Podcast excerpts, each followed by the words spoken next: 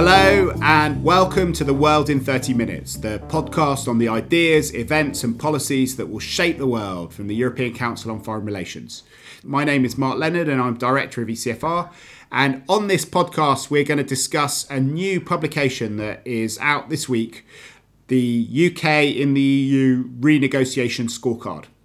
So some of our listeners may be aware that there is a debate about British membership of the European Union. David Cameron, the Prime Minister, has promised to renegotiate the terms of British membership and then put the results to a referendum sometime in twenty sixteen or twenty seventeen. But there is a shroud of secrecy about what the British demands are going to be. In spite of a number of speeches, the government is scared to lay out all of the demands uh, publicly before it knows that other countries will say yes to them. And on the other side, many member states are refusing to say where they stand on these issues because they don't want to have a hypothetical negotiation in public. And that has leave, left us with something of a vacuum. And E C F R has jumped into that vacuum with two feet and has tried to fill it with this new publication, which builds on the methodology of the annual E C F R scorecard, which looks at where all the different member states are on, on, on different issues and how the E U is performing in those issues. That's something which uh, Susie Dennison has, has been running for the last few years. And Susie has been uh, one of the masterminds behind this report. So joining me for this discussion are Susie Dennison, the co-director of, of E C F R's European Power Programme, who has uh, coordinated the European renegotiation scorecard, as well as our wider European scorecard for a number of years. And from Berlin is Josef Janning, who is a senior policy fellow and head of our office there. Um, what I'd like to do is, is to talk about some of the findings in the U K and the E U renegotiation scorecard, but then also to think about the politics in some of the different member states and how uh, that might evolve over the months ahead as uh, the uh,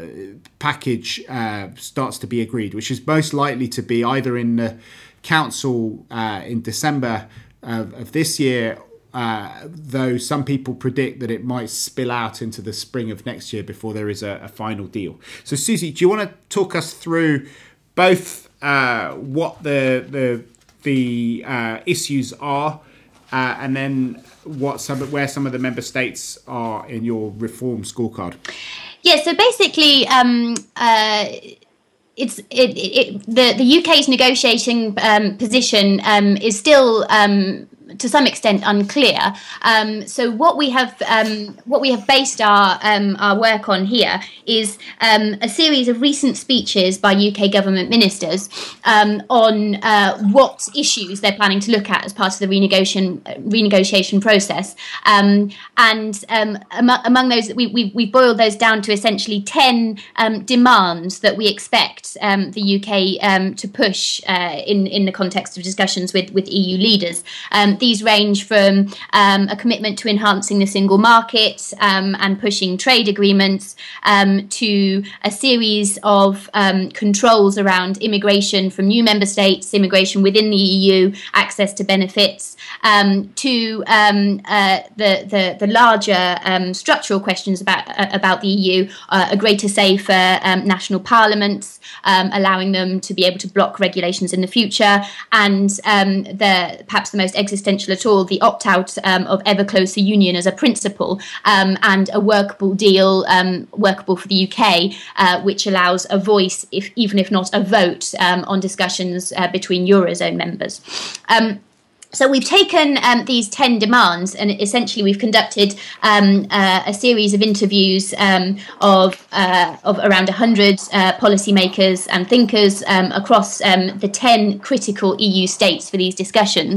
Um, and we've developed this ten by ten matrix where we've rated each reform um, on the basis of the likelihood um, that other member states will um, accept it. So um, where um, another partner member state is likely to support it, We've given it a green light um, where they're likely to um, support it with some strings, some caveats. Uh, we've given it an amber light, and where um, we um, don't believe that the U K will be able to get um, support from the member state at this point on this issue, uh, we've given it a red light. And the picture um, that has emerged from this very first cut um, is that this is a big challenge for the U K. Um, at the moment, um, uh, uh, we assess Cameron to, to have less than have support on less than a third of the data points uh, which this ten by ten matrix throws up. We're planning to use this um, this process um, uh, and, and update it over the com- coming months and roll it out to, the, to all twenty-eight member states. At the moment, we've looked um, at um, the the the largest um, E U states with which um, the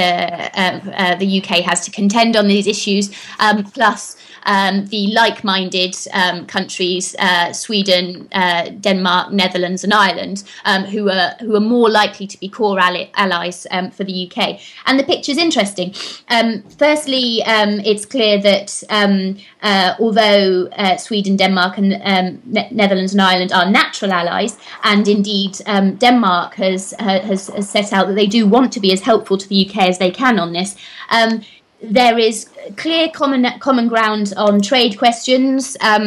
uh, but when it comes down to some of the migration positions, uh, even among the natural allies, um, there's there's a more hard-line resistance to some of what the U K is trying to do. Um, some of the issues around access to benefits, there's a belief in these other states that actually the U K can do this within existing um, legislation and there's no need to push this as a European level, um, but that in itself ought to send sort of uh, warning uh, messages um, to the U K about how it goes about this. Um, and then um, the other um, clear point is that there is um, a fairly uh, cohesive Franco-German uh, view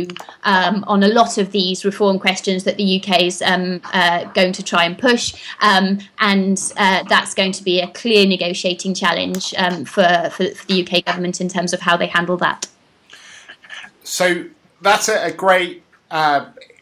way into the, this wider discussion, which is uh, in an area where, Josef, you've been thinking a lot, because I think what comes out of the the survey, as Susie says, is there are three um, kind of main groupings of countries. There are countries who are basically all-weather friends with some caveats, like um, the, the ones that Susie mentioned, particularly northern European countries, Ireland, the Netherlands, Sweden, Denmark. There are countries that are in favour of free market reforms, but maybe sceptical about some of the other areas. So that might include some of the Eastern European countries, but also uh, the gov- current governments in Italy and, and Spain. Um, and then... There are um, countries that are more sympathetic on the on the sort of uh, um, uh, euro ins, euro outs um, uh, questions, uh, particularly those that are not in the Eurozone. But there don't seem to be very many countries that are very sympathetic to British agenda on uh, benefits and on uh, transitional controls on, on migration. There's a lot of red and amber in that part of the, the world. Yep. What what kind of coalitions do you do you think uh, might emerge from uh, around these sorts of things, and how how how much success do you think Britain is going to have at turning these amber and uh, and red dots into into green ones over the next few months? Uh, well, Mark, in, in my view, it. Uh, the, the analysis very clearly shows that it's going to be uh, um, a really uphill effort uh, for the Cameron government uh, to deliver uh, on its pledge, because uh, um, these these groups, there is not much movement, um, uh, and there are there there's a principal difficulty uh, that the U K faces, that is uh, its non-involvement Uh, in so many of the current issues that are high on the agenda of other member states, because it is not a member uh, of uh, the Eurozone, because it is not a, a part of Schengen. And I think uh, the uh, uh, current position uh, on the European refugee crisis, uh, an issue we discussed last week in the E C F R podcast, uh, has contributed to widening the channel by another few miles and may also alienate to a certain degree uh, some of the states that you listed in the group of old friends, like uh, Sweden uh, and uh, uh, the Netherlands in particular. Um, I think in Germany and a number of other continental member states, it is still puzzling to uh, uh, imagine a member state seeking renegotiation as a precondition to remain a member uh, of the Union. So it's going to be very difficult for Cameron to portray the British effort as an effort that seeks to improve the E U uh, and not primarily seeks to uh, kind of improve Uh, the, the odds for uh, the U K uh, alone. So I think, again, in this milieu, uh, it is, it's going to be very difficult to uh, win new friends uh, and to score points uh, beyond uh, the ones that the report already uh, highlights very adequately. So two kind of key principles emerging from that. One, uh, the idea that if you want to get solidarity from others, it's a good idea to show it yourself. And secondly, um, that you have to work very hard to show that you want the E U to be better for everyone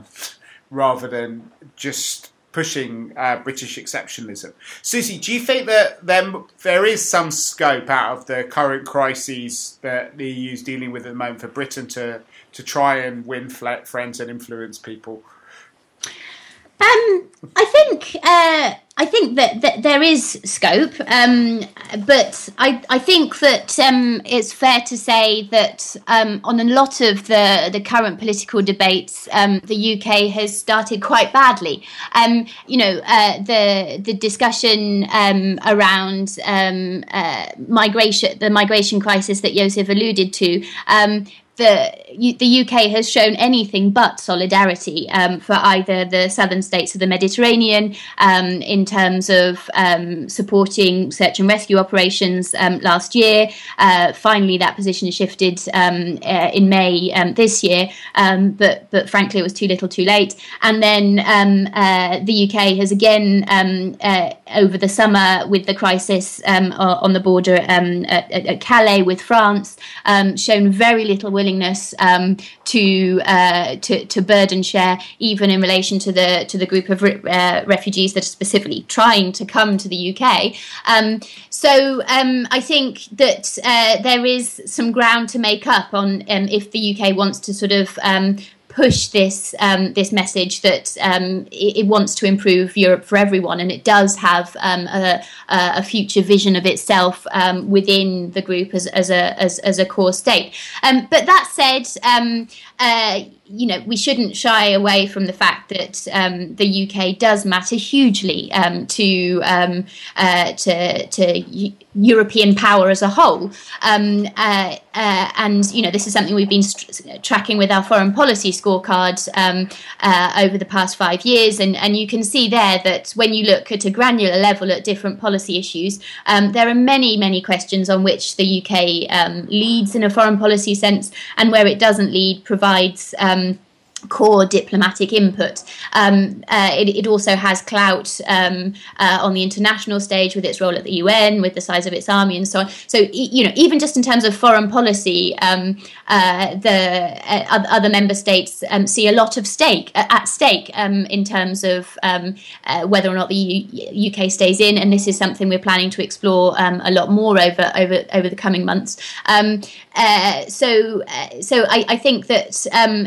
you know, uh,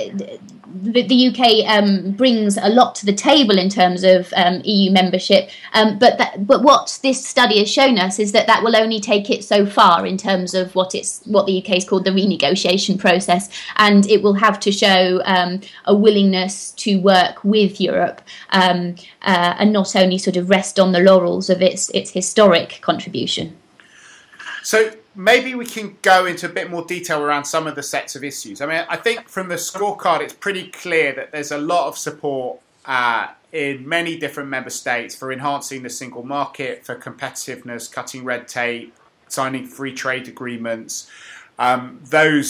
uh, are almost all green. There are a few dots of amber, but it seems that Britain doesn't need to persuade other member states that it's in their interest to do these sorts of things. They seem to be very much Uh, part of a reform consensus within the current E U. The two sets of areas where there's maybe a bit less uh, consensus are to do with the euro ins and outs and how uh, the treaties deal with those sorts of issues, but also questions to do with with um, uh, free movement and access to benefits. Maybe we can go in on those two a bit more uh, in a bit more detail. Um, so just to set up this question of the euro ins and outs, there was a very interesting moment earlier in the summer when the Greek uh, bailout, the third package, was being discussed, and um, in the middle of the night, the Eurozone decided to use an obscure fund that was set up at the beginning of the crisis called the European Financial Stabilisation Mechanism, E F S M,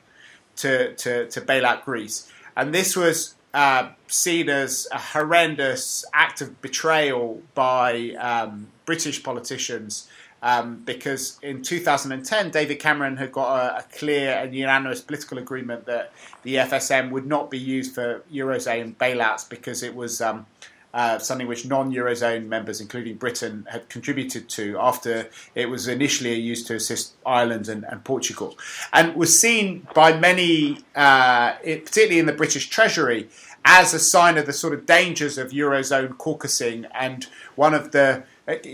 uh, warning lights about how Britain could exist in the European Union where it was being excluded from key decisions. And in the back of people's minds is, is obviously a fear that the City of London, which is hugely important for uh, for, Brit- for the British economy, could be subject to unfriendly policies taken where Britain doesn't even have a voice in the discussions because they're done within the Eurozone, which now has a qualified majority. Um, uh, was on the other hand, I, I think the British policy was seen as, as unbelievably selfish and lacking in solidarity because the the E U uh, project, had,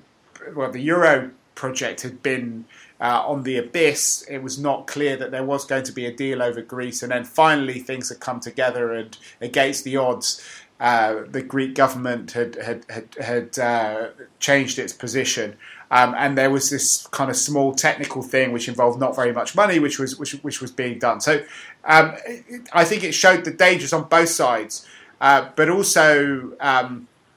I think shows how how uh, I mean I think that will be a critical discussion. It's a so lengthy setup for it. But Josef, how how do you see that particular issue playing out over time? Do you think that there are some fixes which might uh,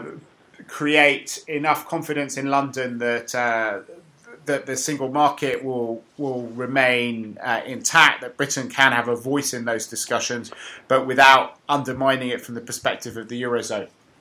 Yeah, well, from a German perspective, um, um, the, the, the problem seems to be a bit uh, also the lack of consistency in the British position. Um, because when when uh, the uh, situation arose that you mentioned, um, uh, this was a fund, if I'm not mistaken, that was initially set up uh, uh, to uh, um,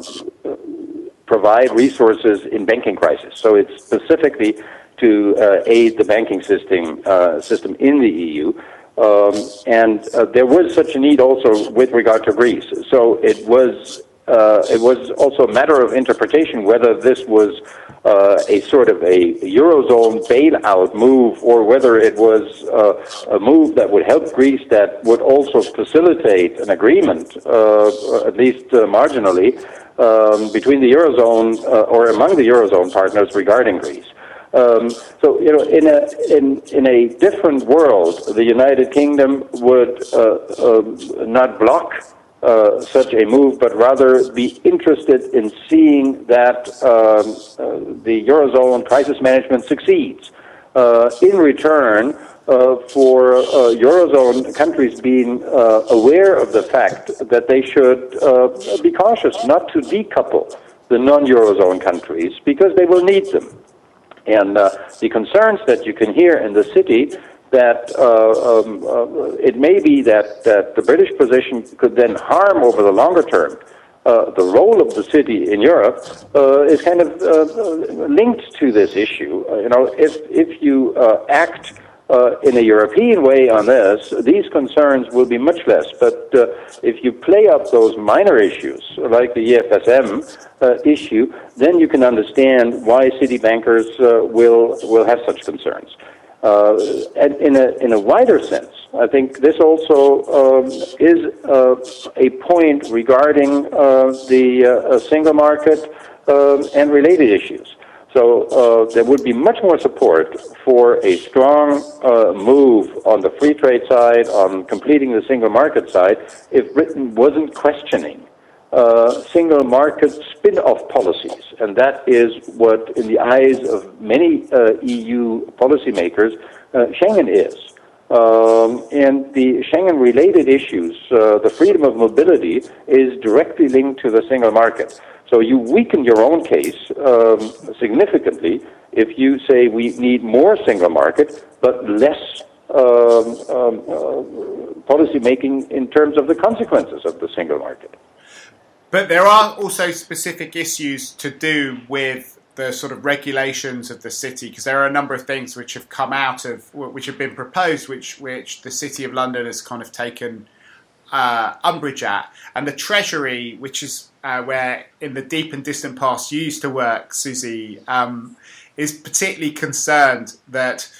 uh, people seem to be more willing to take pot shots at the the British financial service industry than they are, say, at the German car industry, even though it plays a similarly important part in in um, uh, in, the, in the British economy. What kinds of um,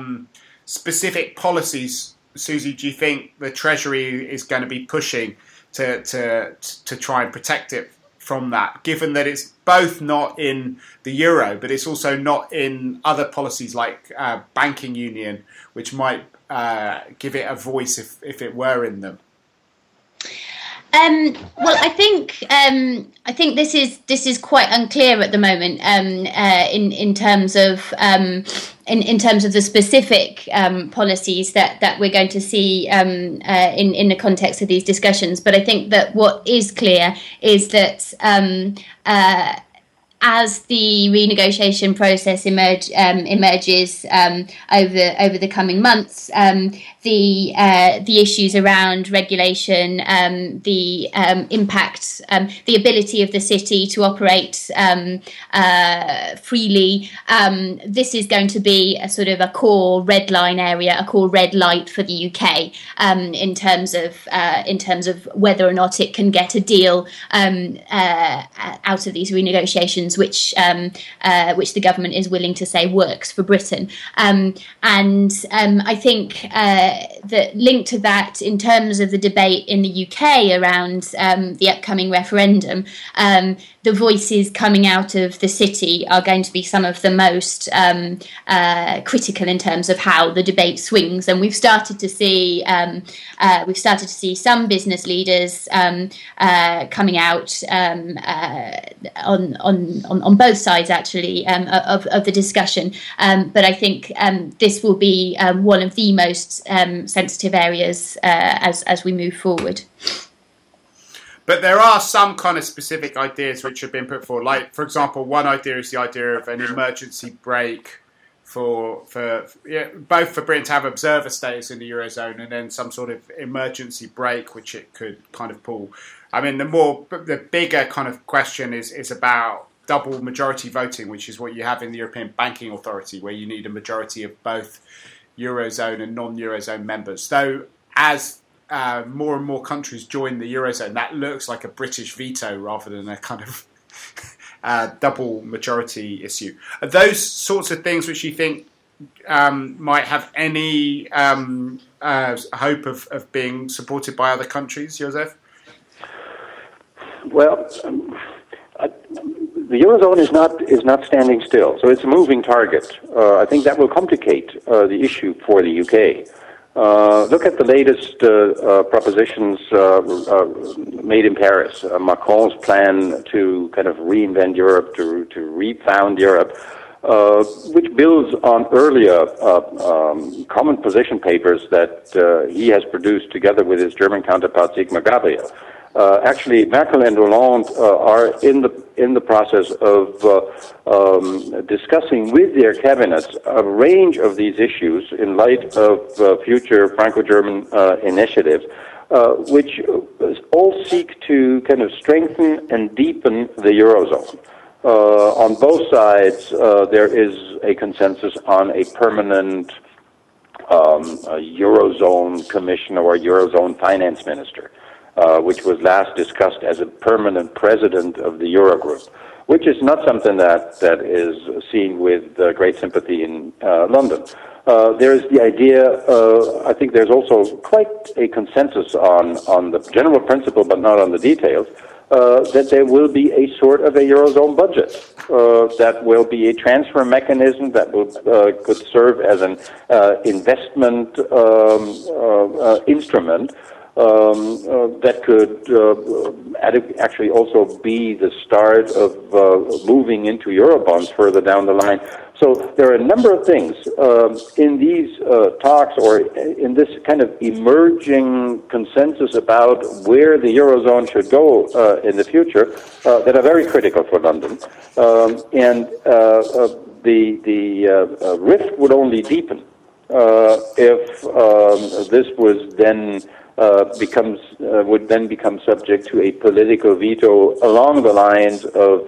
um, uh, a, a decoupling of non-Eurozone uh, member states. So I think there needs to be a creative position on uh, what does it mean to be uh, coupled, the non-Euro-ins uh, being coupled uh, to the Eurozone. And I think there probably the, the position of the Polish government is much more uh, creative uh, in the eyes of Berlin and Paris uh, than London's position is. Okay, that's very clear. Um,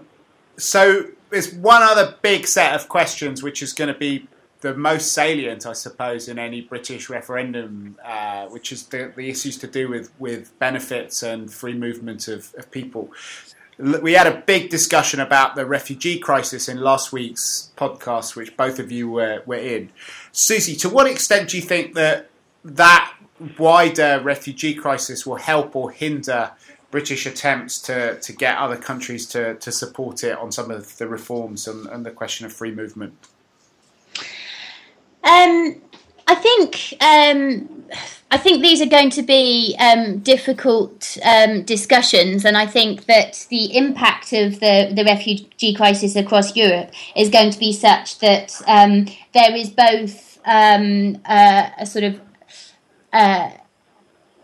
a, a heightened sensitivity in member states about um, the impact which migration has on um, on, on domestic economies um, and and particularly on services at a local level. Um, uh, but there is also um, uh, an increased awareness um, between Euro- European governments about um, uh, the the political stakes um, for for each member state um, on this issue. So you know, I think um, there are there are elements. Which could um, provide some sympathy um, for, for for the U K. Um, that um, there's a sense between European governments that um, that they are that they're, they're sort of they're all facing similar challenges um, uh, in terms of the, the impact on domestic politics. But um, but as I as I alluded to earlier, there's also a sense that um, within that debate, the U K um, is is really not pulling its weight. Um, so a lot will depend on on how um, uh, the U K sort of rises to the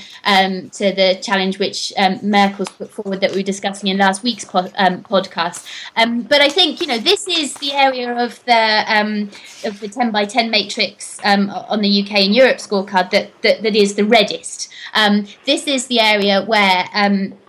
Uh, the other member states are both um, uh, uh, nervous about what the U K is putting forward, um, but also they feel that there are some fundamental um, principles about non-discrimination um, between E U citizens um, within the E U um, that are at stake, and which many states, even among um, the natural allies, um, the Sweden, Denmark, Netherlands, Ireland, um,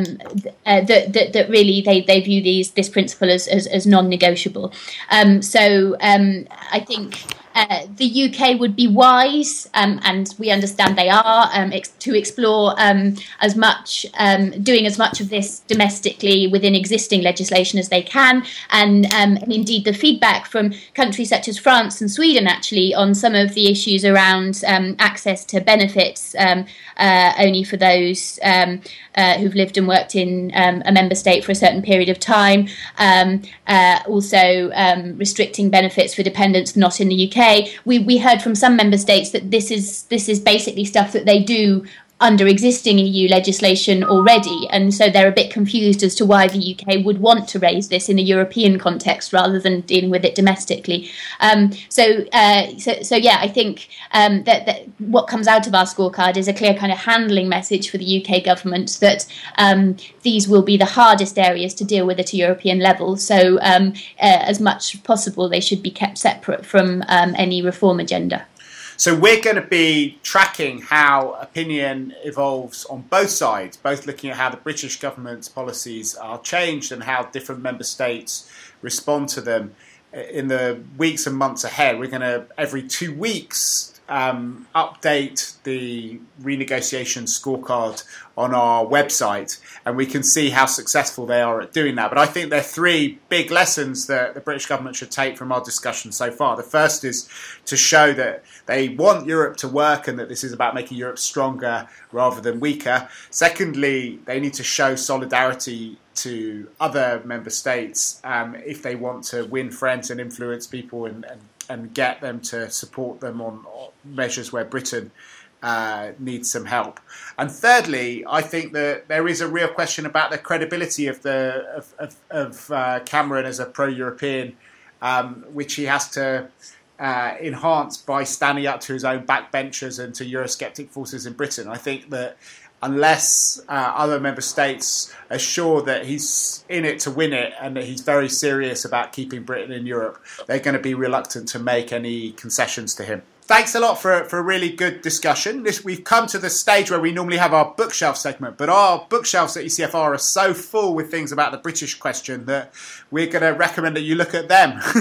Earlier in the year, we published a report on the, the British problem and what it means for Europe. We've got a lot of blog posts on different topics. And then, uh, most importantly, is the uh, European renegotiation scorecard, which we've been talking about for the, for the last period of time. So it'd be great if you read those things and give us comments on them. There are links to all of those things on our website, which is w w w dot e c f r dot e u slash podcasts. And from Susie Dennison, Josef Janning, and myself, Mark Leonard, it's goodbye for now. The